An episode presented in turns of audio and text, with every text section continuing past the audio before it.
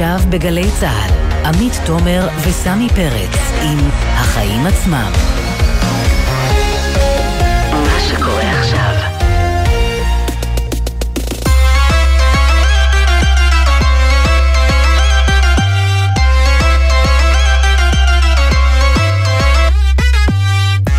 עכשיו שש וארבע דקות, אתם על החיים עצמם, התוכנית הכלכלית-חברתית של גלי צה"ל. אני עמית תומר, ואיתי באולפן, כבכל יום שלישי נמצא סמי פרץ. מה העניינים, סמי? בסדר, איך אצלך? מצוין, סוף סוף קצת חם בחוץ. כן. זה תמיד עושה לי מצב רוח טוב. קצת חם בחוץ, אה, אני דווקא לא מת על העונה הזו, אני מעדיף את הסתיו ולא את האביב. אה, תשמעי, אה, עברתי היום על הדוח של בנק ישראל, דוח השנתי של בנק ישראל, אז הוא מאוד מחמיא לכלכלה הישראלית, אבל הוא מתריע מפני המחלה ההולנדית, שזה נובע מהשגשוג שענף ההייטק מייצר. אז אנחנו נהיה כאן עם ראיון מיוחד עם נגיד בנק ישראל, הפרופסור אמיר ירון. נעסוק איתו בדוח ובנושאים הבוערים במשק הישראלי. יש גם כותרת מאוד מעניינת על מה הוא חושב שצריך לעשות עם מס הבלו, רגע לפני שמחירי הדלק עולים שוב. בהחלט. אנחנו נשאר גם עם ההגרלות של אה, דיור בהנחה. במשרד השיכון הוחלט על דחיית הדדליין בעקבות הביקוש הגבוה. אנחנו נשוחח עם נציגת המשרד, ננסה להבין מה הוביל לשינוי של הרגע האחרון. נמשיך גם לעקוב אחרי השתלבותם של הפליטים באוקר... באוקראינה אה, בארץ, ונשוחח עם פרויקטור הקליטה, מאיר שפיגלר, כדי להבין עכשיו שהעולה עשרת אלפים נכנס לישראל, איפה הדברים עומדים ואיך הם צפויים להשתלב במשק. אז כמו שאמרת קודם, נעסוק גם במס הבלו, המס על הדלק, לקראת ההחלטה הצפויה על עלייה נוספת במחירי הדלק. אנחנו נהיה עם שניים, בועז סופר, שהוא בכיר לשעבר ברשות המיסים, עם עורך דין אריאל ברזילי מהתנועה לאיכות השלטון, שניהם יציגו שני צדדים שונים של המס הזה. כן, ונסיים עם דיסני פלוס, שהגיעו היום uh, לישראל. אה, מנכ"לית משרד התקשורת uh, תהיה איתנו בעניין הזה ובעוד עניינים. ונגלה עם דניאל סולומון, כתב התרבות שלנו, שכמו שאנחנו אולי רגילים, גם במקרה הזה הישראלים ישלמו על השירות יותר מבעולם, לא ממש ברור למה. בהחלט. אז כל זה יהיה בשעה שלפנינו, אבל קודם כל, עמית, מה הכותרת שלך היום? אז תשמע, סמי, בגלל שיש לנו היום תוכנית רצינית עם הרבה נושאים לא כבדי לא משקל, אתה יודע, אני רוצה לספר דווקא סיפור מצחיק, מה שנקרא, להעלות חיוך. איך רשות המיסים הגיעה למצב שהיא חייבת יותר משלושה מיליון שקלים לעבריין מורשע? תשמע סיפור מוזר. שי סיבוני הורשע בעבירות אה, מס והימורים בהיקף של עשרות מיליוני שקלים. במהלך ההליך הפלילי שהתנהל נגדו, הצדדים הגיעו לפשרה, עסקת טיעון. הם יתירו לו לפדות את הסכום שהוא צבר במטבעות ביטקוין לשקלים, אה, והוא בעצם השתמש במטבע הזה לחלק מהעלמות המס, והוא בתמורה יודע בעבירות שהוא עשה את זה. אבל ממש ממש אז, אחרי שהם אה, לחצו ידיים, מטאפורית, הביטקוין זינק, והמטבעות הווירטואליים שהיו לסיבוני הפכו פתאום שווים הרבה יותר. ליתר דיוק, שני מיליון שקלים יותר. ואז המדינה התהפכה ואמרה, רגע, רגע, בעצם לא מתאים, אנחנו עיכלנו את הכסף הזה, לא מתכוונים לתת לך פי שלוש כסף ממה שתכננו, אז או שתקבל את מה שהם היו שווים קודם, או שהמצב יישאר כמו שהוא, הוא תבע אותם, ביקש את הכסף אה, בחזרה על פי תנאי אה, הסדר הטיעון, זה הגיע אה, לבית משפט, והיום בעצם המשנה לנשיאת בית המשפט העליון, השופט ניל הנדל, קובע שצריך לשלם לו מה שנקרא את ההפרש, ואפילו יוצא שכבר יותר מזה, והשופט אומר, זה לא ראוי שהמדינה תתחייב בהסדר טיעון שהמשיב יכול לקבל את המטבעות הווירטואליים, ואז תסכל את ההתחייבות הזאת באמצעות רשות המיסים, אה, שהיא בעצם זרוע אה, שלה. כן, נכון, בדרך כלל כשהמדינה חייבת לך, היא צריכה לשלם לך את מה שהיא חייבת, היא לא יכולה להתחמק. ובכל זאת יש פה איזה עניין אירוני שלקחו עבריין מס והפכו אותו למיליונר, בזכות הפלטה הזאת. בהחלט. מה הכותרת שלך? אז תשמעי, בדוח הזה של בנק ישראל, שאנחנו תכף נדבר עליו עם הנגיד, אז הם עשו ניתוח של התרומה של ההייטקיסטים לעליית מחירי הדירות, והם הגיעו למסקנה שהם השפיעו בעיקר על מחירי הדירות בתל אביב, כי הם קונים בעיקר בתל אביב, לא במקומות אחרים. אבל העניין הוא שאת יודעת, הרבה הייטקיסטים נהפכו למיליונרים, ואין להם בעיה לקנות דירה בעיר היקרה בעולם. אה, ממילא גם הם עובדים בתל אביב, אבל אני אומר, זו טעות לטעון שהם השפיעו רק על המחירים בתל אביב, כי הם אולי קנו רק דירות בתל אביב, אבל זה בטח משפיע על המעגלים החיצוניים, מעגל שני ושלישי. אני אתן דוגמה, אם אני רוצה לקנות דירה בתל אביב, נגיד שהיא עולה שלושה מיליון שקלים, יבוא הייטקיסט שעשה אקזיט אתמול ויציע בקלות קצת יותר ממני, והוא יזרוק אותי מתל אביב. כן. ולכן אני אצטרך לעבור לראשון לציון או לרמת גן, או לקריית אונו, וגם שם הביקושים יעלו. לכן ההשפעות של ההייטק הן הרבה יותר רחבות. אני יכול עוד כותרת אחת ממש ממש ממש קטנה שהציקה לי היום. עוף על זה, סמי, תתפרע. אז בעדות, תשמעי, בעדות של שלמה פילבר, עד. המדינה, במשפט בתיק 4000, הוא אמר היום את המשפט הבא: אלי קמיר ניהל אותי. אלי קמיר היה הלוביסט של בזק, החברה הכי גדולה והכי מפוקחת על ידי משרד התקשורת, הוא היה מנכ"ל משרד התקשורת, והוא אומר, הלוביסט של החברה הזו פשוט ניהל אותי. זה משפט מצמרר, אני חושב שכל מנכ"ל משרד ממשלתי, כל רגולטור צריך לעקוב ולראות את העדות של שלמה פילבר, כן. רק לצורך מה שנקרא, לא עשה ואל תעשה, אלא אל תעשה ואל תעשה. כי מעבר לעניין הפלילי, זה נותן לנו הצצה לאיך הדברים מתנהלים מבפנים, וזה אני מניחה לא רק במקרה של אה, שלמה פילבר, פשוט נכון. בדרך כלל הדברים האלה נעשים במחשכים. רק שפה ועכשיו... אתה מקבל אותם על הדוכן, לפרצוף. בצורה ברורה, לפרצוף, וזה מציק וזה מטריד וזה מפחיד איך שהדברים האלה מתנהלים. אני מאוד מקווה שאף רגולטור אחר לא אה, יתקרב לאזורים ששלמה פילבר ביקר בהם. לחלוטין, כי אחרת ראינו איך שלמה פילבר אה, סיים. לא נראה לי שאף אחד רוצה שזה מה שיקרה לו. בהחלט. נתחיל.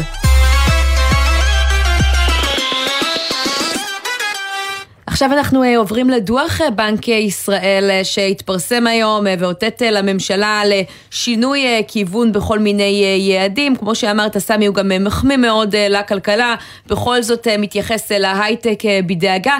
והאמת שהנגיד מתייחס לעוד כמה דברים שקורים פה עכשיו במציאות של עליות מחירים בדאגה, אז בואו נדבר איתו. אמיר ירון, נגיד בנק ישראל, שלום לך. ערב טוב. אתם מפרסמים היום את הדוח השנתי של בנק ישראל לשנת 2021. אה, ובאמת אה, קל למצוא בדוח הרבה מאוד נתונים שמחמיאים לכלכלה הישראלית, צמיחה גבוהה, אבטלה נמוכה, אבל גם שתי בעיות קשות שאתם מתארים שם, גם פערים גדולים, גם יוקר מחיה גבוה. אה, אתם אפילו מתארים את ההייטק כהצלחה גדולה, אבל גם כמשהו שיכול לייצר אפילו בעיה שאתם קוראים לה מחלה הולנדית. תסביר מה זה מחלה הולנדית ועד כמה היא מסוכנת.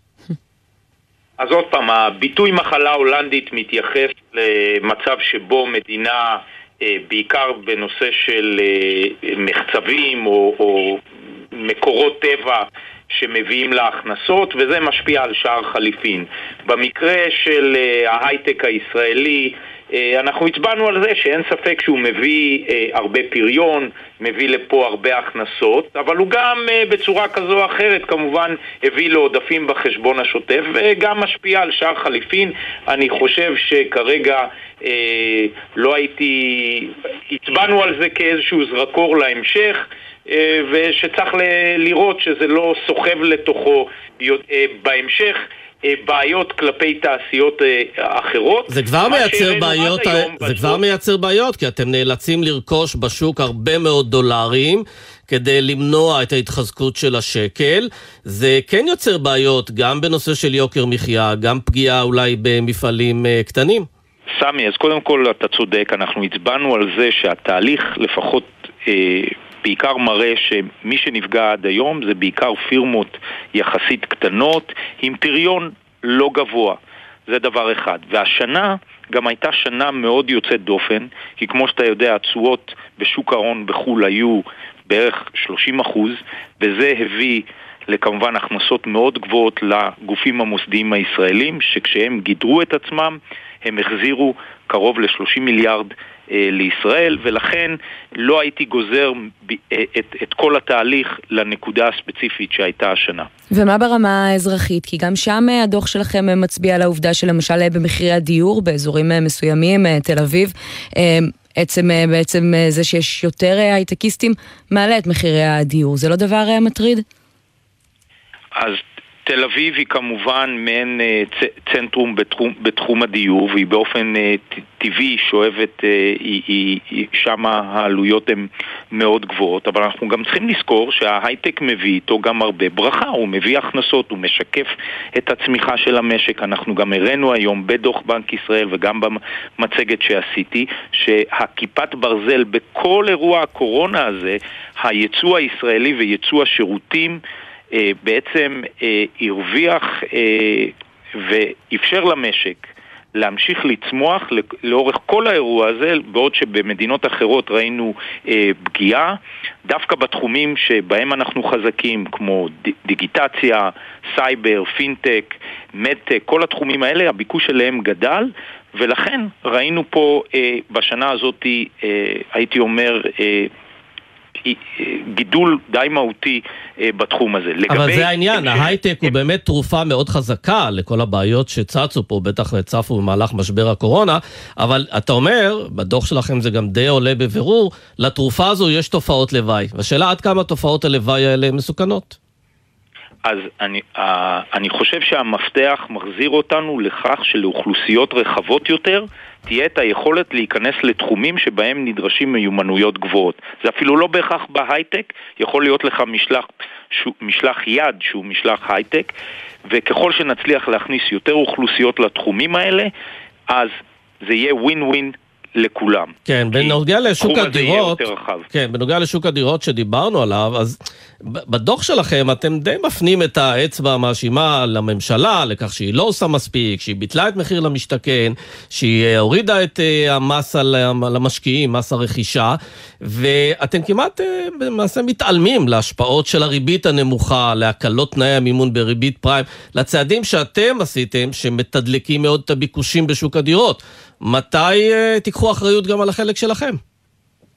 אז בואו נחלק את הדברים. קודם כל אנחנו מנתחים גם את הסוגיות שאתה העלית, וצריך להבין, הריבית היא כלי רוחבי, סמי, היא אמורה לטפל בכל הפעילות של המשק, והיא באמת, הריבית סייעה לאורך, עוד הרבה לפני הקורונה, ובוודאי ובוודאי בזמן הקורונה, לצמיחה המרשימה של המשק. לגבי מגבלת הפריים שהזכרת, צריך להבין שאנחנו פה הרחבנו את מרחב האפשרויות כן, לכל לווה משכנתאות, וזה בוודאי ובוודאי דווקא עוזר לזוגות הצעירים שבאירוע כזה שבו המחירים אה, עולים, ויחד עם זה צריך להבין מי שלווה למשכנתה ל-20-30 שנה, שהיא די מושפעת כמובן מריבית בנק ישראל, במחזור כזה, בוודאי שיש אה, יותר מהסתברות שהריבית כמובן תשתנה. פה רפורמת אה, המשכנתאות היא מאוד חשובה, כי אנחנו לא רק מצד אחד מאפשרים יותר, ו- ודרך אגב, המגבלה הזאת זה משהו שהוא לא תוזמן אה, ספציפית לאירוע קורונה, זה משהו שאנחנו חושבים שעקרונית הוא צריך, צריך לאפשר יותר, ורפורמת המשכנתאות אמורה להביא גם שקיפות לכל לווה, לראות מהם הסיכונים שגלומים בכך שהם לוקחים כן. משכנתה כזו או אחרת. פעם, רק נושא אחרון, צריך גם להבין, למרות שהסרנו את המגבלה הזאת, כן, ואפשר להגיע עד 66 אחוזים, בפועל, כן, אנחנו רואים שוק די אחראי. כן, ובפועל הייתה עלייה רק של 10 נקודות האחוז אה, בתחום הזה. אז בוא נסתכל טיפה עכשיו... יותר אה, רחב אבל מהסיפור של המשכנתות, כי אתה אומר בעצמך זה לא כל העניין אה, לקביעת הריבית, ובכל זאת אנחנו רואים שהבנק המרכזי האמריקני מתחיל להעלות את הריבית כבר אה, שם. גם אתה אותתת על השוק בהחלטת הריבית האחרונה שמהלך כזה צפוי אצלנו בחודשים הקרובים. האינפלציה גם מאוד גבוהה. בקרוב צפויה החלטת ריבית נוספת, האם שם כבר נראה את זה קורה? אה, אז, אז אני יכול לומר, אה, בעצם מה שאמרנו גם בהחלטה הקודם, הקודמת, כי קו המדיניות שלנו באמת צפוי להיות כזה שיעבור לצמצום מוניטרי. אה, תגיד העלאות. ריבית, צמצום מוניטרי זה מילה שמרחיקה את המאזינים שלנו. דרך אגב, אני רוצה להדגיש פה, אם אנחנו כבר... צמצום מוניטרי זה כל המדיניות, ואנחנו היינו אחד הבנקים שהתחילו לצמצם, לעשות צמצום מוניטרי לכל התוכניות שלנו. סמי, כבר במחצית הראשונה של 21 אנחנו צמצמנו את הקניות של רכישות אג"ח, וסיימנו אותם אה, כבר ב, בדצמבר, וגם את תוכניות ההלוואות. יחד עם זה, לנוכח ההתפתחויות האחרונות של האינפלציה והעלייה בציפיות, התהליך הזה שהצבענו עליו, כי אנחנו... דברים השתנו מאז התחזית הקודמת שלנו שהיא לפני רבעון ובוודאי גם אה, לאור האירועים הקשים באוקראינה ורוסיה אה, מאז החלטת הריבית אה, הקודמת שלנו. הצמצום המוניטרי עשוי להיות מהיר יותר מזה שחשבנו. קורים פה תהליכים. אין ספק שחלו שינויים מאז ההחלטה האחרונה, והם אפילו פועלים קצת בכיוונים שונים. אז אם אני ככה קוראת אוקראינה... בין השורות בכל זאת, כן מדובר על משהו שאמור לקרות ברמה של שבועות. אה, זה, עוד פעם, החלטת הריבית שלנו היא ב-11 לאפריל, אני, ומה שאני רוצה להגיד זה שאנחנו רואים פה כלכלה שצומחת, צמחה הרבה מעבר לתחזיות, היא צמחה 8.2 אחוזים, תעסוקה שבעצם סגרה את פער, מה שאנחנו פחות או יותר סגרה את פער התוצר, אנחנו גם רואים שוק עבודה מאוד אה, הדוק, אה, וברקע אנחנו רואים עוד לחצים אינפלציוניים בעקבות האירועים אה, באוקראינה ורוסיה בצד האנרגיה ובצד התבואה. מצד שני יכולות להיות להם השפעות גם שליליות על אה, הסחר ועל הפעילות הכלכלית באירופה. לדוגמה, ה-OECD כבר מדברים על פגיעה שבין אחוז לאחוז וחצי. וב, ולאור זאת, אה, כל האיזונים האלה והניתוחים האלה שאני מדבר עליהם כרגע, אנחנו נעשה אותם בדיון אה, לקראת ה-11 לאפריל ונתכלל אותם. אגב, זה מזכיר לי שעד לאחרונה אתה החזקת בדעה שהאינפלציה היא תופעה זמנית שקשורה לפגיעה בשרשרת אספקה בעקבות הקורונה, ושהדבר הזה יסתדר. אז בעצם באה המלחמה באוקראינה ושינתה את הגישה שלך? זה כבר לא זמני? תמיד יגיע האירוע שאיכשהו אה, יערבב את הקלפים מחדש? אה, קודם כל צריך להכיר בכך שאנחנו חיים בעולם דינמי עם אי ודאות מאוד גדולה וכמובן שאנחנו הראינו לאורך כל אירוע הקורונה, הקורונה שאנחנו אה, יודעים להשתנות ולהפעיל כלים או לסגור כלים בצורה דינמית בהתאם להתפתחויות וזה גם מה שאנחנו אה, עושים, אה, עושים ונעשה. אה, לגבי, לגבי השאלה שלך, ברור לנו שהשיבושי האספקה, גם הקורונה לוקחת יותר זמן, שיבושי האספקה גם מסין ומעוד כל מיני מקומות לוקחים יותר זמן ועד שהם uh, יגיעו לנורמליות עוד לפני אוקראינה זה לוקח uh, יותר זמן כי uh, גלי התחלואה לוקח להם יותר זמן uh, להסתדר. מעבר לזה, כמו שאני אמרתי, mm-hmm. האירועים באירופה רק העצימו גם את שיבושי האספקה ובוודאי ובוודאי הוסיפו לאינפלציה אה, אה, העולמית כן. על ידי עליית אה, מחירי התבואה וגם מחירי האנרגיה. זהו, אז אני רוצה האמת לשאול אותך בדיוק על זה, כי זה עוד עניין שאנחנו רואים שמאוד מתעצם כתוצאה מהמשבר בין רוסיה לאוקראינה. מחירי הנפט מזנקים, אנחנו צפויים ככל הנראה להתבשר מחר על עוד עלייה בדלק, זה עשוי אפילו להשלים זינוק של שקל לליטר מתחילת השנה. האם לא הגיע הזמן להתערב, לדעתך, על ידי הממשלה ולהוריד את מס הבלו, לפחות בינתיים? עוד פעם, כרגע צריך להבין שבאמת אה, מחירי האנרגיה עולים בכל העולם, אנחנו מייבאים חלק מה, מהאינפלציה הזאת, ויחד עם זה מחירי האנרגיה בישראל הרבה יותר חסינים לתנודות האלה משאר העולם, בעקבות זה שיש לנו ביטחון אנרגטי וחוזים ארוכי טווח. אבל גם מס הבלו בישראל הוא לדעתי הגבוה או שני הכי גבוה ב-OECD. את צודקת שמס... תראי, את מחזירה אותי לנושא יוקר המחיה. יוקר המחיה מבחינתי, כן, נמצא בשלוש נקודות מרכזיות. אחד, דיברנו עליו הדיור, ושם המפתח הוא ההיצע והוודאות של היצע אה, שגובר לאורך זמן. הנושא השני זה תחבורה, ושם את הזכרת גם המיסוי על רכב, גם המיסוי על הבלו. שזה בידיים של הממשלה, זמן. לעומת דיור, כן, לעומת כן, מזון, אבל... זה החלטה שלהם. ופה צריך, פה, פה צריך לעבור למס שהוא כלכלית חכם וזה מס גודש, וכמובן במקביל חלק מהסיבות ל... אה, לזה שתחבורה היא יקרה פה זה גם שהנגישות והיעילות של תחבורה ציבורית צריכה להשתפר. רגע, לעבור למס גודש המז... במקום מס הבלו כתחליף? כן, כן. כן. לאורך זמן. אוקיי, והמזון ואני... שאת הזכרת, המזון שאת הזכרת, שם הפתרון מצוי במקום אחר, זה הורדת אה, החסמים ליבוא מקביל, הגדלת התחרות, הורדת הרגולציה, ופה כבר נעשו צעדים מאוד יפים. אתה משוחח עם מישהו בממשלה, עם שר האוצר, משרד האוצר, לקראת באמת עדכון התעריפים הנוכחי, אולי לאור ההתייקרות הזאת בנפט הכל כך חדה, להחליף כבר עכשיו? אה, אנחנו כל הזמן, יש לנו שיח עם כל הגורמים המקצועיים בכל המשרדים, ואני אעצור פה. כן, טוב. אוקיי, אז, אה, מעניין מאוד. כותרת מעניינת. נגיד בנק ישראל, פרופסור אמיר ירון, תודה רבה לך. תודה רבה לכם.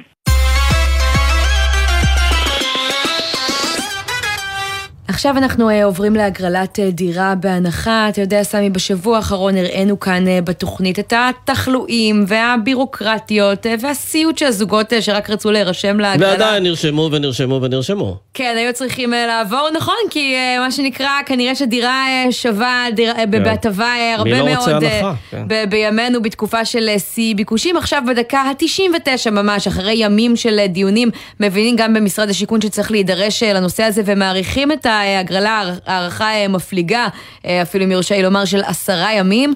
ואנחנו רוצים לדבר עכשיו עם עורכת הדין אפרת פרוקצ'ה, היועצת המשפטית של משרד הבינוי והשיכון. שלום. שלום, ערב טוב, עמית. אתם מקבלים את ההחלטה הזאת אה, ממש ברגע האחרון, למה? הרי המצוקות אה, וההערכות וחוסר התפקוד של החברות האלה ידוע לנו כבר אה, כמה ימים טובים, וגם אתם כבר יושבים על זה לא מעט זמן. כן, בוא, אני אסביר קודם איך uh, כל התהליך הזה עובד, כדי שנבין רגע שנייה את התהליך ונבין גם uh, uh, איך אנחנו בעצם פעלנו תוך כדי. עקרונית התהליך להגשת בקשה להרשמה לקבלת הזכאות הוא בעצם דו-שלבי. קודם כל אנחנו צריכים לה, להגיש בקשה לבחינת הזכאות, לראות שאדם באמת עומד בתנאים, למשל שהוא חסר דירה, אם מתקיימים בו תנאים מיוחדים, הוא רוצה להגיש את תנאים מיוחדים כמו בן מקום, למשל שהוא הגיש את המסמכים הרלוונטיים והוא מאומת כמי שבאמת אה, בהתאם לבקשה. כן, אבל סליחה שאני קוטעת אותך, נראה לי שאת זה הזוגות אה, כבר אה, יודעים היטב, וגם אנחנו מדברים על ההגרלות האלה על בסיס יומיומי, הבעיה שזה לא כל כך פשוט לעשות את מה שצריך. אז בגלל זה בדיוק על זה אני מדברת. יש את ההליך הזה שהוא אורך יותר זמן, את צודקת, הוא לא הליך מיידי, באתר כתבנו שהוא עד עשרה ימי עסקים, צריך, אדם צריך להגיש את כל המידע, אנחנו צריכים לאמת את המידע שלו אל מול המידע שנמצא אצלנו, המידע שנמצא במשרדי הממשלה, ורק לאחר מכן אנחנו מנפיקים אה, תעודת זכאות. ברגע שיש תעודת זכאות, אז ההליך הוא הרבה יותר קצר, ניתן להגיע לאתר המשרד ולגשת, להירשם להגרלה שרוצים אותה. כלומר, את אומרת במילים אה, אחרות, הבעיה היא לא אצלנו, היא אצל שלושת החברות האלה, וזה לא, נכון, לא, באמת אנחנו שאני... כן רואים שלוקח לא. הרבה מאוד זמן לקבל מהן תשובות. הבאנו פה, את יודעת, הקלטה של אה, בן אדם שמחכה שעה, אה, שמישהו יענה לו לטלפון ואז מנתקים עליו את השיחה, מוקדים אוטומטיים שאומרים נחזור תוך 24 שעות ואף אחד לא חוזר. ואני שואלת, אחרי שגם אתם מכירים שיש בעיה, אולי צריך לעשות משהו, לשנות משהו במבנה, בהתנהלות של החברות האלה. אז אני אגיד לך רגע מה עשינו. קודם כל, כמו שהבנו כולנו, הבעיה באמת היא יותר בשאלת הזכאות ולא בהרשמה עצמה, אבל זה דבר שהוא גם מטבע הדברים לוקח יותר זמן. גם תגברנו במסגרת החברות האלה את כוח האדם, ואנחנו במעקב שוטף יומיומי כמה פעמים ביום סטטוסים כדי להבין איך הדברים קורים. עכשיו, מעבר ל- ל- לעניין התפעולי שאנחנו עובדים באמת לילות כימים כדי לוודא שהדברים האלה פועלים כמו שצריך, החלטנו שאנחנו רוצים, הרי רק ייתן סדר גודל של מספר האנשים. כן, שהגישו אה, בקשות לתעודות זכאות ולא הצליחו לקבל אותן, כמה, כמה אנשים נכון, כאלה יש? נכון, אז ככה, אז היו 70 אלף עוד לפני שהתחילה ההגרלה הנוכחית, אנשים זכאים שכמובן ברגע שהתחילה ההרשמה יכלו לגשת באופן מיידי, 48 אלף שהגישו בקשה וקיבלו בו תשובה חיובית ולכן יכולים לגשת להגרלות. עכשיו יש עוד עשרת אלפים איש נוספים שהגישו בקשה, הטיפול בהם עדיין לא הושלם. כמה סורבו? כמה אנשים לא קיבלו אישור? עשרת אלפים, תראה, יש אנשים זה מספר אדיר, זה מעיד על התפקוד הקלוקל של החברות האלה יותר מהכל, אני חושבת. לא, רגע, שנייה. אנחנו כבר מלכתחילה אמרנו, ש... וזה אגב היה לאורך כל הזמן, שיש משהו כמו עשרה ימי אה, עסקים עד שמקבלים תשובה. הרי בסופו של יום תושבי אדם צריך לגשת עם המסמכים שלו, צריך לאמת את המסמכים, יש ידועים בציבור, שזה הליך קצת יותר ארוך של אה, בחינה ווידוא, זה הליך אמיתי שצריך לעבור אותו. ידענו מראש, גם אמרנו מראש, חברים, מי שרוצה לגשת להגרלה, שייקח בחשבון שאם אין לו כבר זכאות, יש לו עשרה ימי עסקים שאנחנו לוקחים על עצמנו. לנו לתת את התשובה לזכאות. ולכן עקרונית, מי שהיה אמור לקבל את התשובה, עד היום וקיבל אגב. כלומר, עמדנו בסדר. כמה אנשים פנו עשרה ימים מראש, עשרה ימי עסקים מראש ועדיין לא קיבלו תשובה? פעלו על פי הנהלים שלכם. יש לנו, מי, שפ, מי שפנה ב, אה, לפני עשרה ימי עסקים, קיבל תשובה. לדעתי, אם יש כאלה שלא קיבלו, אפשר לספור אותם על יד אחת. דיברנו עם אוקיי, כמה מהם אה, בימים האחרונים. אבל, אבל, רגע שנייה, אבל יש לנו המון שהגישו באמת, כמו שאת אומרת, בימים האחרונים. עכשיו הוחלט, אחרי שבחרנו וראינו שהמספרים הם גדולים, יש עשרת אלפים, ואגב, עד היום בערב, עד היום בלילה, בחצות, ניתן עוד להגיש בקשות, המספר עוד יכול להיות גבוה יותר, ואז הוחלט להאריך את המועד על מנת לאפשר לאנשים האלה אה, למצות את, ה, את היכולת לבחון את הזכאות שלהם, ובמידה ויוחלט שהם זכאים, לאפשר להם לגשת להרשמה. אז אני רוצה רק להדגיש דבר אחד בהקשר הזה.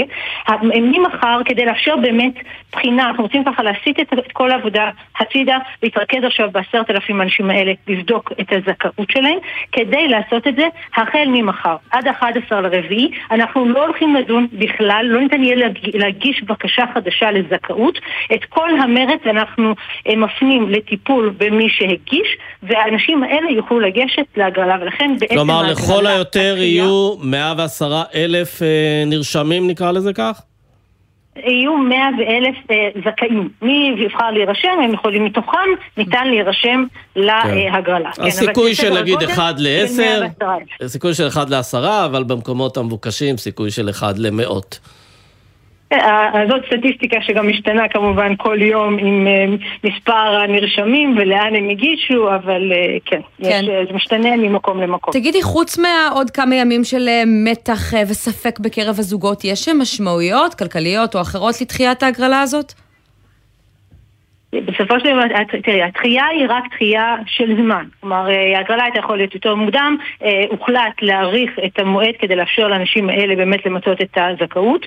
כמובן שכל הזכאים, מי שיבחר זכאי אה, כזכאי יוכל גם לגשת להגרלות הבאות, יהיו עוד הגרלות די בקרוב, זה עניין של יוני, יולי, יהיו הגרלות נוספות וגם גדולות, שכל מי שיוכרע כזכאי לגשת להגרלה יוכל לגשת להגרלות הבאות. כן, אז אפשר בעצם להשתמש בזכאות הזו גם בהגרלות הבאות. אה, בסדר, נכון. נמתין ונראה. עורכת הדין אפרת פרוקצ'ה, תודה רבה.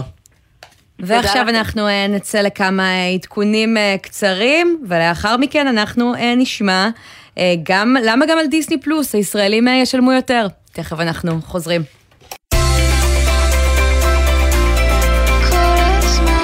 גלי צה"ל, יותר מ-70 שנות שידור ציבורי.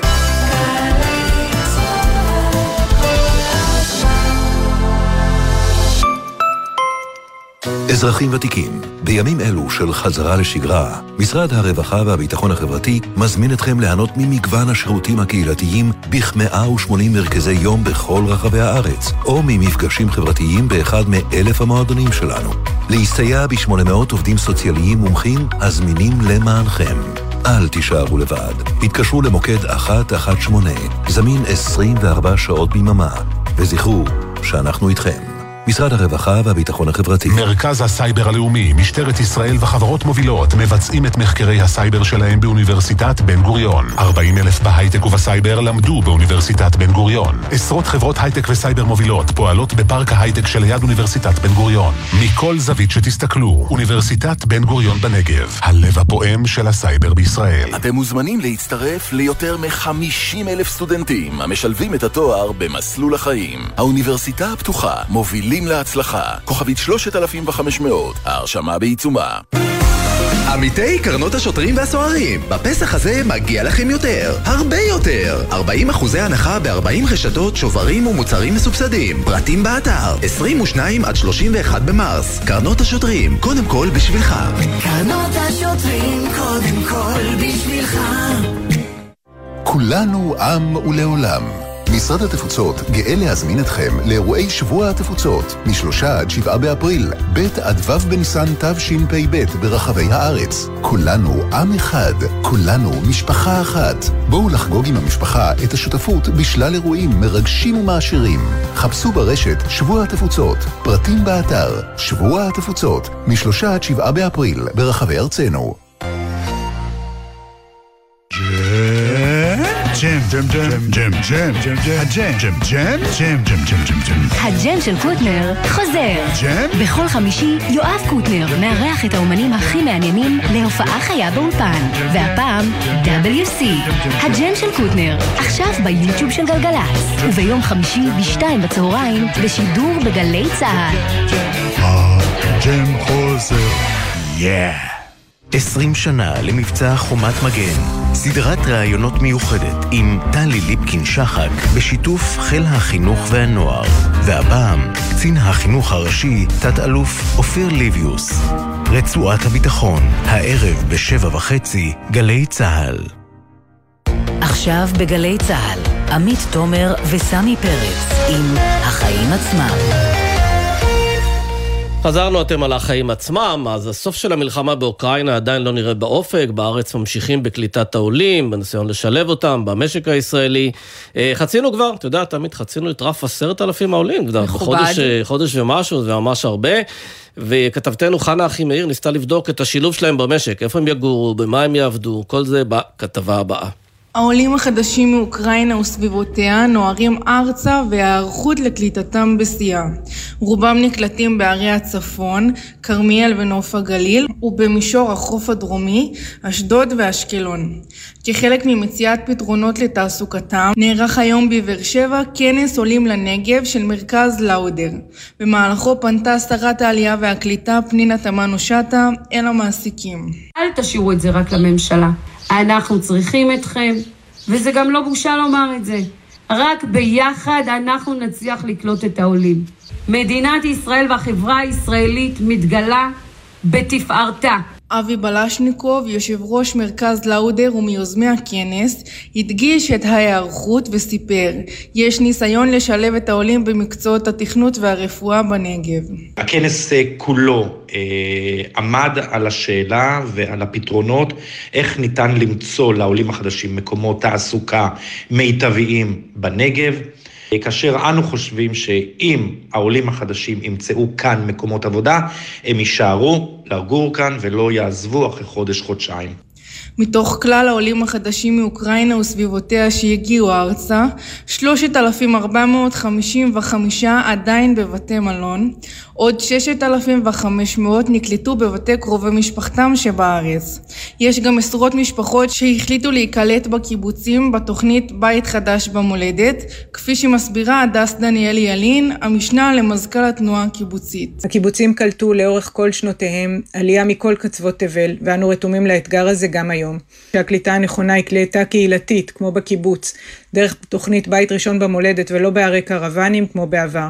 מדינת ישראל, שעד לפני כמה חודשים כלל לא צפתה גל עלייה שכזה, לומדת שוב כיצד לקלוט סדר גודל עצום של עולים חדשים בזמן קצר. בעוד המלחמה נמשכת, גם ההיערכות לקליטתם עדיין בעיצומה.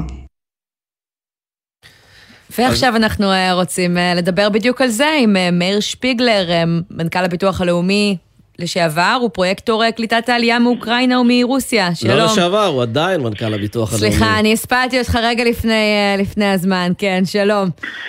אני מודה לסמי, שלום וברכה. מתנצלת. אז תגיד, בתפקידך כפרויקטור הקליטה, כמה מעשרת אלפים העולים שהגיעו לכאן כבר השתלבו בשוק התעסוקה, אתה יודע להגיד?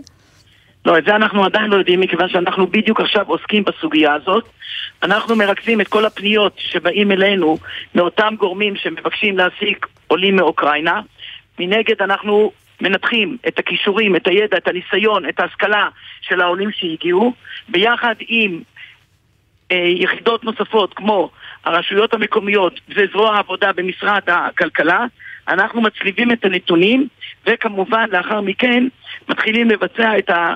התאמה. רגע, אבל באיזה אוכלוסייה מדובר? צעירים, מבוגרים, אה, משפחות, אנשים עם השכלה, אנשים בלי? רק שנייה אחת, אנחנו רוצים, רק מילה אחת ברשותך, אנחנו רוצים לעשות את הכל כדי שתהיה התאמה, גם מבחינת מקום המגורים וגם מבחינת המעטפת שכוללת את החינוך, את הרווחה, את התעסוקה, אלה דברים אלמנטריים כדי שהבן אדם שמגיע למקום מסוים יוכל להשתלב ולהיות שם קבוע לאורך זמן. בגדול, אנשים שמגיעים בעיקר הם אימהות עם ילדים קטנים, לצערי הרב הבעלים לא מורשים להגיע, הם עוברות את כל דרך החתחתים והאיסורים מהנקודה שבה הם עושים, הם עושים אותם ועד לרגע שמגיעים לארץ לבד, בגפן, ואנחנו רואים מקרים באמת קורעי לב של נשים שיש להן גם תינוקות, ולאו דווקא רק ילדים, שהם עוד איכשהו עצמאים, שנדרשות לעשות את הכל בעצמן, מבלי שיש להם תא משפחתי רגיל עם אב שנמצא לצידם. אז בעצם אתה אומר מעט מאוד אה, אנשים עולים אה, הצליחו להשתלב כאן אה, בשוק התעסוקה, ולא ברור אם במבנה הזה הם בכלל יצליחו. אין ספק שמדובר בסיטואציה לא טבעית, אנחנו עושים את הכל כדי לשלב את אלה שכן הגיעו לכאן, בתקווה שגם הבעלים בבוא העת יצטרפו אליהם. יש לא מעט אנשים מבוגרים שמגיעים לכאן, יש גם נכים ואנשים שקשה להם, אנחנו מטפלים בכל אחד ואחד ונותנים להם את כל מה שנדרש כדי שקודם כל יקבלו את המקום שבו הם ישהו לפחות באופן זמני, ולאחר מכן יעברו למגורי קבע. כן, אז זה העניין, אני מניח שאפשר למצוא פתרונות מגורים באזורים מסוימים, ויש פתרונות תעסוקה במקומות אחרים. איך מיישבים את הפער בין העובדה שהפתרונות לא נמצאים כולם באותו אזור? סמי, רק שלא נשכח, כל העולים שהגיעו, כמובן בצורה לא טבעית, הם הגיעו בחודש האחרון. הם הגיעו לכאן, הם כרגע נמצאים בבתי מלון, אנחנו אוגרים את הנתונים, מנתחים אותם, ולאחר מכן רוצים ללכת ולעשות את הכל כדי שההתאמה תהיה כמה שיותר. כן, אגב, הם הביעו נכונות, אה, הם מביעים נכונות אה, לעבוד, הם רוצים לעבוד, או שבשלב הראשון הם רק צריכים בכלל לעמוד על הרגליים ולהתאושש טיפה מהחוויה הקשה הזו? אנחנו לא מעיקים עליהם יתר למידה שהם נקלטים בנתב"ג, אנחנו לוקחים את הנתונים, כמו שאמרתי, ולא הולכים ומתחילים בכוח לומר להם האם אתם רוצים לעבוד ואיפה, אנחנו בהחלט מתכוונים ללכת ולעשות את זה בהקדם האפשרי.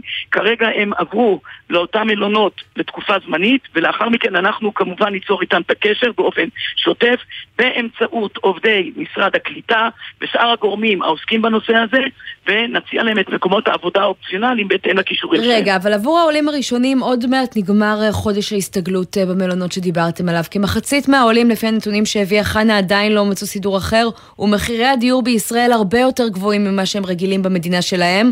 יש מחשבה אם ככה לעזור להם מעבר לתקופה הזאת? כן, לא יהיה מצב שמישהו ישתחרר מבית המלון ולא יהיה לו לאן ללכת. אנחנו בהחלט ניקח בחשבון את המצב שישנם אנשים שלא יצליחו למצוא מקום מגורים חלופי, והם ימשיכו לשהות בבית המלון עד שאנחנו נטפל בהם. כן, אגב, תגיד, ישראל עושה משהו כדי לנסות לעשות גם איזה איחוד משפחות? אתה מתאר פה באמת טרגדיות ו- וסיפורים משפחתיים קורעי לב. אה, אתם פועלים מול אוקראינה כדי לאפשר גם לבעלים של אותם נשים, אמהות אה, לילדים, אה, להתאחד איתם? זה נמצא ברמה של קברניטי המדינה, לאו דווקא שלי. אני מניח שהדברים האלה, מודע, הם מודעים להם וערים להם, ויכול מאוד להיות שהם מטפלים בנושא הזה. אני פשוט לא יכול לבוא ולהעיד על כך. Uh, תגיד, אם אני מסתכלת מבחינה uh, גיאוגרפית על ההתפזרות uh, של העולים בארץ, יש ערים מרכזיות שהם נקלטו בהם? איך זה נראה? זה לאורכה ולרוחבה של המדינה. הם נמצאים גם בבתי מלון וגם במגורים אצל קרובים ומשפחה, מכרים מן העבר. שהם בעצמם החליטו להגיע ולשהות במחיצתם. אגב, הם עשו את זה עוד בטרם הם הגיעו לנמל התעופה בן גוריון, ובהתחלה זה היה אפילו ביחס של שני שלישי, זאת אומרת, כנגד כל שלושה עולים, שניים מצאו מקום במחיצת אנשים שהם הכירו לפני כן, ורק mm. אחד הגיע לבית המלון. כרגע זה מתאזן יותר לכיוון 50% 50%, ומעבר לזה, אנחנו השקנו אתר שיעלה גם בשפה האוקראינית והרוסית במהלך השבוע הזה, שבו יש מידע מלא אודות כל דבר ועניין שנוגע לעולים, לזכויות שלהם, לפוטנציאל התעסוקה שלהם, לדברים שהם חלק בלתי נפרד. כן, איזה, איזה בעצם בהם. צפי יש לכם לכמה עולים אה, שיכולים להגיע בשנה הקרובה? אנחנו בוחנים כל מיני תרחישים. כרגע אנחנו מדברים על תרחישים בכפולות של 15,000, 30,000 ו-50,000. זה מה שכרגע עומד על הפרק, ואנחנו כמובן מתכוננים לכל אחד ואחד מהמספרים שציינתי לפני רגע. אז אה, לסיום, אה, שאלה אחת בכובע של עדיין מנכ"ל הביטוח הלאומי. אה, אם אתה אומר, כרגע אנחנו לרוב האנשים האלה עדיין לא ממהרים למצוא עבודה, וכן נעריך להם את התמיכה, כמה אתה צופה שכל המבצע הזה יעלה לנו בסוף? קודם כל לא אמרתי שאנחנו לא ממהרים, אמרתי שאנחנו לא מעיקים ולא מכבידים. אנחנו נותנים להם את האפשרות להתאקלם ולהירגע כאן. אתם בעצמם אמרתם שהם הגיעו לכאן לא ממקום שלו, הם הגיעו ממקום איום ונורא של מלחמה איומה שפקדה אותם מבלי שהם התכוננו אליה. לא, לא אומרים שזה לא מוצדק, ו... רק אומרים בוא נצמיד לזה גם תג מחיר. אז אני אומר עוד פעם, אנחנו ערוכים דווקא להעביר אותם למקומות מגורים קבועים עם תעסוקה, במקום כמה שיותר מהר. אנחנו פועלים בנושא הזה, ואני מקווה מאוד שזה יהיה בתוך פרקי זמן שימעיטו את הצורך לשהות בבתי מלון ויוכלו לאפשר להם להתאקלם כמה שיותר מהר בחברה הישראלית. יש להם ילדים, כן. הילדים זקוקים כמובן לחינוך, לגנון, לפעוטון, mm. לכל אותן מסגרות טבעיות. אנחנו עושים את הכל כדי להוציא אותם מבתי המלון כמה שיותר מהר ולאפשר להם להיות חלק בלתי נפרד מהחברה הישראלית. מאיר שפיגלר, לא בדיוק ענית על השאלה, אבל נסתפק בתשובה הזאת, תודה לא, רבה. אבל, לא, לגבי תג, אני אענה, אני בכל זאת כן. אענה. תג מחיר זה דבר שהוא בציר הזמן. ככל שהם ישהו יותר זמן בבתי מלון, מטבע הדברים העלות תהיה גבוהה יותר. זה אנחנו ברור. עושים את הכל כדי קודם כל לשלב אותם, לאו דווקא בגלל העלות, קודם כל לשלב אותם, כי זה הדבר שהוא מחויב במציאות. במדינה שהיא מדינה קולטת עולים, כולנו במתכונת כזאת או אחרת כן. נמצאים עם אה, אנשים, כלומר אבותינו, שכל אחד מהם בא מאיזשהו מקום אל הארץ, טרם הקמתה, ולאחר מכן אנחנו מודעים למהות ולמשמעות של קליטה והשתלבות בחברה, ואנחנו עושים את הכל כדי שהתהליך הזה יהיה פשוט, קל וכמה שיותר מהיר. זה הכי חשוב. תודה מאיר רבה. שפיגלר, תודה רבה. תודה רבה לכם. נגלה למאזינים שלנו שיש בינינו ויכוח בנושא מחיר הדלק כן. והבלו, והאם צריך להוריד את הבלו כשמחיר הדלק עולה. אה, לא יודע למה נקלענו לוויכוח הזה, אבל האמת... אולי כי מחירי הדלק עולים כן, פה כבר כמה כן. חודשים אה, בכל אה, חודש, ולאזרחי ישראל שלא יכולים אה, להסתדר עם תחבורה אה, ציבורית אה, מקרטעת שלא השתפרה, קשה לשלם את המחירים האלה על ואז אם הדלק. המדינה תסבסד את זה, אז מה יקרה? אז יעלו עוד ועוד ועוד נהגים על הכביש, ואז יהיו עוד יותר פקקים. אבל סמי, למה שאנחנו נריב? אנחנו כל כך אוהבים אחד את השני. לריב. כן, צרות של אחרים. אז אה, נגיד שלום לעורך הדין אה, אורי- אריאל אה, ברזילי, ראש האגף הכלכלי בתנועה לאיכות השלטון, ולבועז סופר, לשע- לשעבר סמנכ"ל רשות המיסים. שלום לשניכם. שלום וברכה. אה, בוא נתחיל איתך, בועז, אנחנו שומעים עכשיו אפילו את אה, נגיד בנק ישראל אה, אומר אצלנו כאן בחיים עצמם, אני מקיים דיונים עם הממשלה ואולי צריך להחליף את מס הבלו באגרת גודש, משהו שכן יטיל על הנהגים איזשהו קנס על זה שהם בוחרים ברכב פרטי, אבל לא יהיה כל כך מושפע מתנודות כדי להגיע לסיטואציות קיצוניות כמו עכשיו. מה אתה אומר על זה? אז קודם כל אני אשמח להצטרף לריב במרכאות. אה, אני חושש שאני הולך לנקוט אה, בעמדתו של אה, סמי. ויש לזה כמה סיבות. הסיבה הראשונה זה שמלכתחילה המס בארץ ובעולם על דלק קבוע בשח. הוא לא מושפע ממחירו, לא ממחירו העולמי ולא משום מרווח שיווק ולא משום כלום. כיום הוא עומד על כשלושה ש"ח לליטר בנזין. אמ, הוא, הוא נקבע בדרך הזאת כדי למנוע את התנודות גם למעלה וגם למטה דרך אגב. הן ברמת המיקרו, כלומר מבחינת הפרט, והן ברמת הכנסות המדינה. הסיבה השנייה, קשה לחשוב על היגיון כלכלי כלשהו שבמצב שבו אנחנו כולנו חווים עודפי ביקוש לרכב פרטי, אנחנו נוזיל מס כדי לעודד ביקושים, זה פשוט לא הגיוני. אבל אם אני מסתכלת על השיקול הקר של הכנסות המדינה, בסוף כשמחירי הדלק עולים ועולים משמעותית, הם מקבלים יותר מע"מ, כלומר הכנסות המדינה עולות, גם כן. אז, אני רק אשלים ברשותך את הסיבה כן. השלישית, ואז אני אומר שכאשר מורידים מס, צריך לבחור האם זה המס הנכון להוריד. כי כשמורידים מס, צריך להעלות משהו אחר, או מס אחר או גירעון. ואז השאלה האם זה המס הנכון, ועכשיו אני אענה לך ברשותך. זהו, נראה לי שבדיוק נכון עניתי על השאלה הזאת. נכון שיש ברשות, נכון שיש איזו השפעה מסוימת של המע"מ, אבל נקודה נורא מעניינת היא שלפני בערך 6 או 7 שנים מחיר, מחיר הדלק היה למעלה משמונה שקלים. אז מה המדינה עכשיו? אולי האזרחים חייבים לה? כי היום זה לא שמונה, זה שבעה. זה שבעה. כלומר, מה נקודת הייחוס? שישה, שמונה, למה שש יותר טוב משמונה? אין לי דרך אגב תשובה. כן, אבל כשאומרים המדינה כאילו עכשיו נהנית מהכנסות, אז על פניו אני יכול להראות לך שהמדינה נגרעו לה הכנסות ברגע שהמחיר ירד. עכשיו כמובן שזה, שזה לא הדיון, כי מע"מ זה משהו שהוא מתפזר, יש משהו ברמת המקרו, והוא קשור גם להיקף כן. ההוצאה הפרטית. אז בוא נכניס ואיננו- לדיון גם את אה, עורך הדין אה, אריאל אה, ברזילי. שאולי קצת אה, יבוא לעזרתי. לא, זהו, גם תבוא לעזרתה של עמית, ואתה בעד אה, הורדת הבלו, אבל אה, אתה באמת בעד אה, שיעלו על הכביש הרבה יותר מכוניות, כי הבלו יהיה נמוך יותר? קודם כל, אני חושב שהרעיון של הבלו זה רעיון נכון, אה, שבאמת הוא מיועד לשקף את העלות האמיתית של השימוש ברכב הפרטי. אבל האמת היא שהיקף הנסועה הגבוה בישראל אה, מושפע לא פחות ממחיר הדלק והבלו, אלא מזמינות ואיכות התחבורה הציבורית. וכבר היום המחיר של הבלו אה, אה, הוא, הוא, הוא, הוא מקום שני רק להולנד. אה, מבחינת רכיב ועדיין. הנסועה בישראל פר קילומטר היא מאוד מאוד גבוהה. כלומר, זה מין, אה, נכון שאתה יודע, המודל הקלאסי הוא שאתה מעלה מחיר, הביקוש יורד. בישראל, כנראה בגלל שהתחבורה הציבורית כזו גרועה, אתה מעלה את המחיר ומעלה את המחיר, ואתה מעלה גם את מיסי הקנייה על רכב, ועדיין זה לא מוריד אותנו מהכביש, אנחנו רק עולים עם יותר ויותר מכוניות מדי שנה. זה בדיוק ההסבר למה הבלו לא, לא הפתרון לעניין.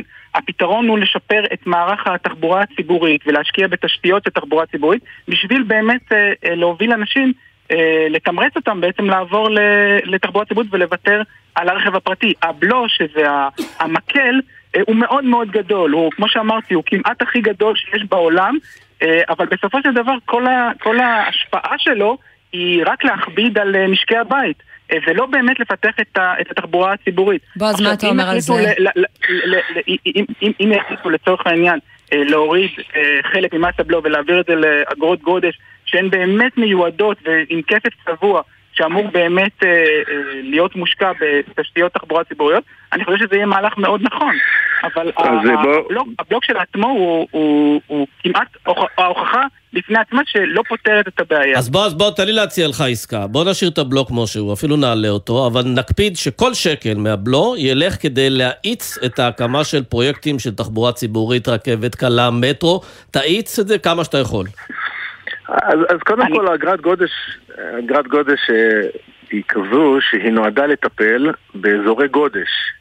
היא נועדה לבוא ולומר אני מתמחר באופן נכון וטוב יותר את הנסיעה במקומות שבהם זה אכן מוצדק. לא צריך להעלות את המס אה, אה, על נסיעה בערבה כי יש פקקים בתל אביב ולכן אגרת גודש היא נכונה. האם לאורך זמן אגרת גודש אה, תוכל להחליף את הבלו? ייתכן, אבל אולי נכון יותר להסתכל על זה גם בממד רחב הרבה יותר, ולהגיד, רגע, אולי ייכנסו מכוניות חשמליות יותר ויותר, סליחה, ייגבה מס נסועה בדרך זו או אחרת שהוא חלף לא, כי היום אין מס על נסועה ברכב חשמלי, תחליף את זה באגרת גודש, כלומר אולי ההון יתחלף עם השימוש, אבל לא בהכרח הבלו עם, עם אגרת הגודש, ואולי זה יתווסף. והאם זה ילך לתחבורה ציבורית? אני, אני חושב שהדיון במשפט, אנחנו צריכים לסיים. כן. אז, אז ברור שצריך להשקיע בתחבורה ציבורית, והמטרו, והקצאה, ונהגים, כל הדברים האלה עולים הרבה כסף. דרך אגב, לא בטוח שזה נכון לייצר את אותו מס יהודי, כי אולי אתה צריך הרבה יותר לאורך הזמן כן. מהגבייה של המס. אני חייבת להגיד שאני מסכימה עם הדיל הזה של סמי, אם יגידו שכל שקל נוסף שנכנס לקופת המדינה הולך לזרז את התחבורה הציבורית, זה דרך אגב מה שקרה באגרת אני מוכנה הגודש. לשלם על זה. כן.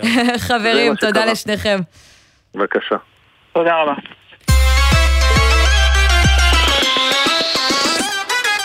עכשיו אנחנו uh, לדואר ישראל uh, שקורס, uh, אנחנו יודעים שהמצב שם לא משהו, אבל מפרסם דוחות כספיים לשנת 2021, uh, שמראים שהמצב עוד יותר גרוע לדעתי ממה שציפינו, ויש אזהרת עסק חי לדואר. של 175 מיליון שקלים בשנת 2021, קושי לעמוד בהתחייבויות. כן, וזה קורה רגע לפני שאמור להגיע משקיע חדש כן, לדואר. כן, ש... להפריט אותו בעצם. השאלה מי ירצה להוציא אותו מהבוץ במצב כזה, בוא נפנה אותה ללירן אביסר. שר בן חורין, מנכ"לית משרד התקשורת, איתנו על הקו עכשיו, שלום. ערב טוב, מה שלומכם? בסדר, אז אה, תגידי עד כמה זה צריך אה, להדאיג אותנו, ומה הסיכוי שההפרטה אה, אכן תקרה ביעדים שקבעתם לאור הסיטואציה הזאת? כן, אני חושבת שהיחידים שלא מופתעים מהעיירת עסק חי ומהדוח הזה זה אה, הבעלים של חברת הדואר, מדינת ישראל. אה, אנחנו אומרים אה, בחודשים האחרונים שללא תוכנית הבראה והתייעלות מיידית החברה לא תעמוד בהתחייבויות שלה ויתרה מכך אנחנו מוטרדים מהשירותים לציבור שעלולים להיפגע באופן משמעותי. תראו, שנים ארוכות שלא נעשה טיפול שורש חיוני לדואר דואר, דואר ישראל סובל מתחלואות שהרבה חברות ממשלתיות סבלו מהן וחלקן עדיין. זהו, אחת הסיבות לנתונים הקשים כן. האלו, אה, ההתנהלות הבזבזנית של הדואר. ובמכתב ששיגר להנהלת הדואר בחודש שעבר אה, רם בלניקוב, מנכ"ל משרד האוצר, הוא חשף שיושב ראש הדואר הקודם למשל, חזי צאיג, ישב בלשכה בגודל של לא פחות מ-90 מטר מרובע, לדבריו זה אפילו יותר מבגוגל ובפייסבוק, אז קודם כל, איך נראה חדר היושב ראש עכשיו, את יודעת להגיד? אה, חדר היושב ראש הוא אה, אחד האירועים הפחות אה, מרכזיים לאתגרים של הדואר. אבל זה סימפטום. בסוף דואר ישראל, כמו יותר מדי סמנכ"לים, זה סימפטום להתנהלות בזבזנית. זאת אומרת, מכוח אדם עודף, נכון, יש כוח אדם עודף, יש חוסר יעילות אה, אה, מובנה הרבה פעמים בחברות ממשלתיות וגם כאן.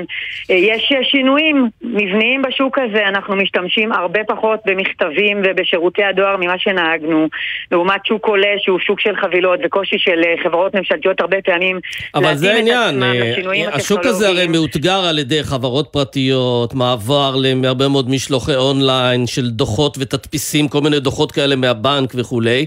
והשאלה אם תוכנית ההבראה שאתם אה, מגבשים כרגע, היא תספיק גם לשנים הקרובות, או שהחברה הזו כל שנתיים-שלוש תצטרך לעשות עוד סיבוב. אני חושבת שזו השאלה המרכזית. אנחנו מדברים עכשיו על טיפול שורש. אני חושבת שהסיטואציה שבה מדינת ישראל מזרימה בכל כמה שנים כמה מאות מיליוני שקלים לדואר וחוזרת אה, לאותו מצב צריכה להסתיים פה, וזאת העבודה שאנחנו מבצעים עכשיו. כמה אנשים יפרשו וכמה... בשורש... צריכה רק להגיד כמה אנשים יצטרכו לפרוש מהדואר כעת וכמה זה יעלה? לא, הדיון הזה אה, הוא עכשיו נמצא במשא ומתן, אנחנו אה, עובדים יומם ולילה, עכשיו אני מדברת איתכם כאן, ובמקביל אה, מתקיים, הצוותים מקיימים משאים ומתנים נמרצים בשביל להגיע להבנות קודם כל על מבנה שירותי הדואר בישראל מכאן ואילך, כן. בהינתן השינויים שאתם מתארים, כמה סניפים צריך, כמה מהשירותים אפשר לתת בצורה דיגיטלית, איך תומכים בכל זאת בקשישים ובאנשים שאין להם אוריינות דיגיטלית. אלה השאלות שעל השולחן שלנו, איך יראו שירותי הדואר במדינת ישראל בחמש שנים הקרובות, בהינתן השינויים הללו, איך מבטיחים שיש נגישות גבוהה לחבילות לכל אזרחי ישראל במקום שהם רוצים, כן. ולא במקום אה, שמתאים אה, אה, בהכרח לדואר ישראל. לירן, אנחנו רוצים שהשאלות- פשוט להספיק כן. לגעת בעוד עניין אחד וזמננו קצר. בואי תישארי איתנו שנייה, כי אנחנו רוצים לצרף לשיחה את כתב התרבות שלנו, דניאל סלומון. שלום דניאל. אתה בעצם בדקת לנו רגע לפני שדיסני פלוס מגיעה לפה ומפרסמת את התעריף שלה, כמה אנחנו נשלם על זה. ולמה זה יותר מבעולם, נכון? אז תן לנו כמה כן, מספרים. כן, ב-16 ביוני הם הגיעו לארץ ונוכל בעבור 39 שקלים 90 לקנות את החבילה שלהם. יש חבילה אחת שמספקת את מה שנטפליקס נותנים בפרימיום, הם נותנים אה, בחבילה אחת, אה, זולה יותר מ-70 שקלים של נטפליקס, אה, אבל בעצם זה אמנם זול יותר בשוק שלנו, זה פחות זול מלמשל בארצות הברית. בארצות הברית זה 8 דולר לחבילה הזאת, ובארץ זה 40 שקל, זה אומר 12 דולר, זה פי אחד וחצי. גם בבריטניה זה 10 דולר, יש אפילו מקום שזה 6 דולר. אה, ודיסני לא מיוחדים בזה. כן, גם נטפליקס הרבה, הרבה יותר, חמישה דולר יותר אה, מבארצות הברית, אבל זה לא חייב להיות ככה, זאת אומרת, לא, לא כל כך ברור למה, אין אה, שינוע, אין מכס, אין דברים כאלה. אין כשרות, אין שום הצלחת דבר. לקבל תשובות מהחברה, מדיסני? נטפליקס לא כל כך רוצים להגיד, אה, אה, דיסני, כלומר, לא כל כן. כך רוצים להגיד למה. כנראה אבל, אין להם אה, תשובות טובות. זהו, הם פשוט אה, רוצים שנתמקד בהשוואה בארץ, אני מניח, ולא בהשוואה לחו"ל, כי, כי זה מראה ש... כי זה מחמיא להם יותר. אז אה, לירן, אנחנו רוצים לשאול אותך בעניין הזה, למה זה ככה? את יודעת, אנחנו רגילים לתירוצים כמו אה, עלויות כוח עבודה ועלויות אה, שינוע, אבל כל הדברים האלה לא מתקיימים בשירות אה, טלוויזיה דיגיטלי ובחברות שלא מעסיקות כרגע עובדים בישראל.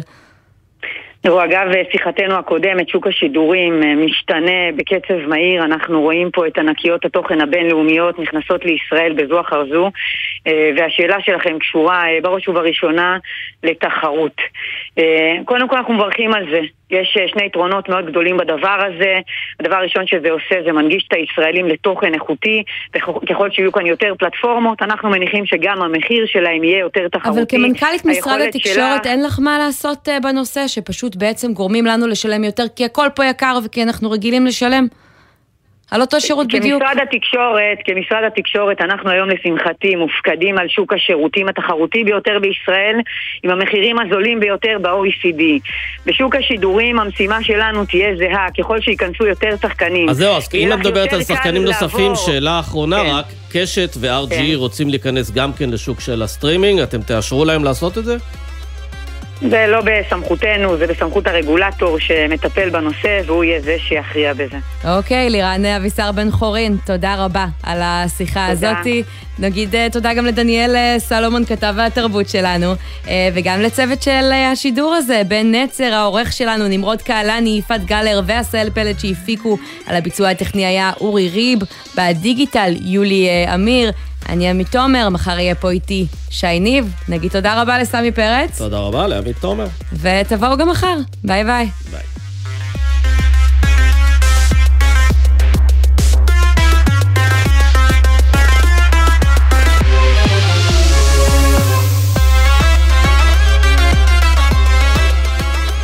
בחסות ביחד בשבילך, מועדון ההטבות לחברי הסתדרות. מהיום אפשר לקנות ולחסוך בהוצאות. אתם מוזמנים להצטרף חינם, ותוכלו לחסוך במגוון בתי עסק ובפעילויות. בחסות חברת לבנת פורן, המציעה סיוע של צוות רופאים ומומחים, גם בתביעות סיעוד מול חברות הביטוח. כוכבית 2468. לבנת פורן בחסות מועדון הצרכנות הוט, המזמין את עמיתיו ללילה הלבן באיקאה. אירוע קניות, הטבות ופעילות לחג הפסח. עמיתי מועדון הוט, מחכים לכם באיקאה ביום חמישי הקרוב. גלי צה"ל, יותר מ-70 שנות שידור ציבורי.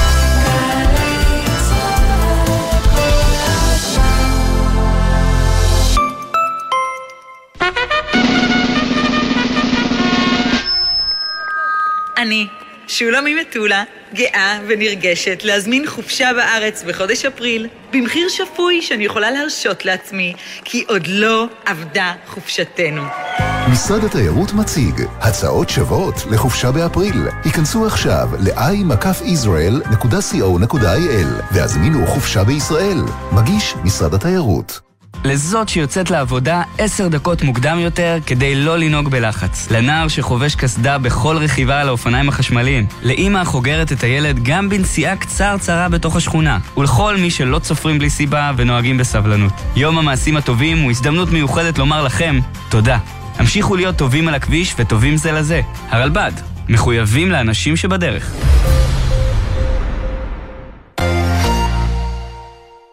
אביב הגיע, פסח בא. החודש עלו ארצה אלפים מאוקראינה שנמלטו מאזורי הלחימה. רבים מהם יעשו את החג בפעם הראשונה בישראל. בשבילם, התשובה לשאלה מה נשתנה היא הכל. ולערב אחד יש לנו הזדמנות לעשות להם סדר ישראלי. משרד העלייה והקליטה בשיתוף גלי צה"ל והמכון למדיניות העם היהודי מזמינים אתכם להשתתף במיזם עולים לחג ולארח עולים חדשים מאוקראינה לליל הסדר. לפרטים ולהרשמה ייכנסו לאתר משרד העלייה והקליטה או לאתר גלי צה"ל. מיד אחרי החדשות, נורית קנדי.